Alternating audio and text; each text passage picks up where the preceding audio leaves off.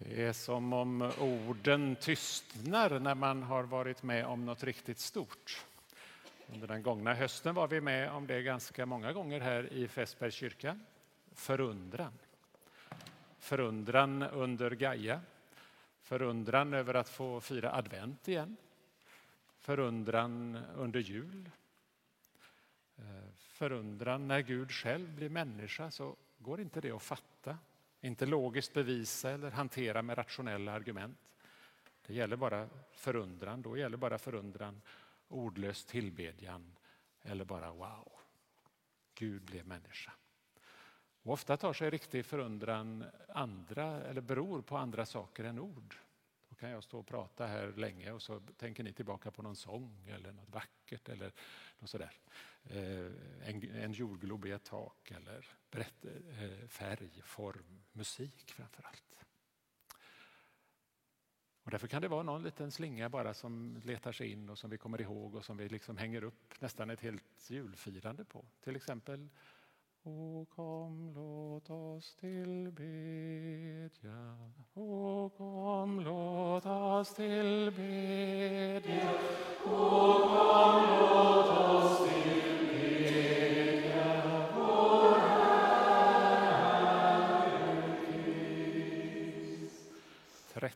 Annandag jul är ju en lite tråkigt namn på den här fina festen som det är idag.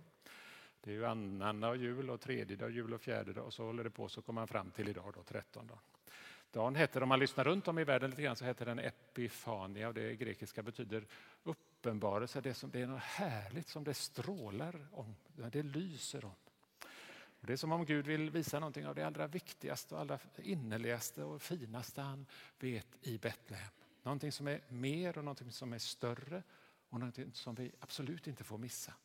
Någonting som drar till sig uppmärksamhet och som strålar och som förändrar världshistoriens gång.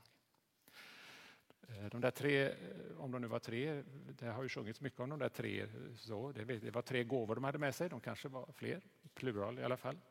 Eh, de åkte ju från nuvarande Irak.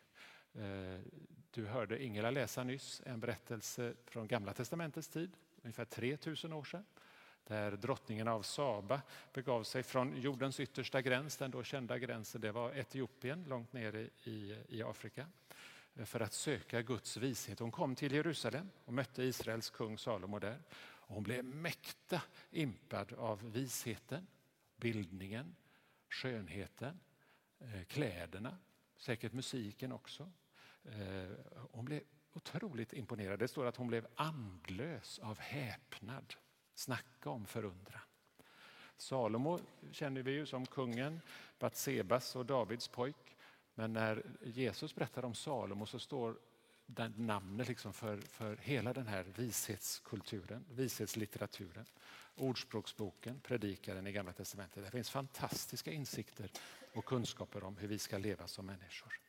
Och därför får vi göra som de här stjärntydarna från Orienten, som drottningen av Saba. Vi får komma till krubban, falla ner, bli ordlöst tillbedjande, andlösa av häpnad.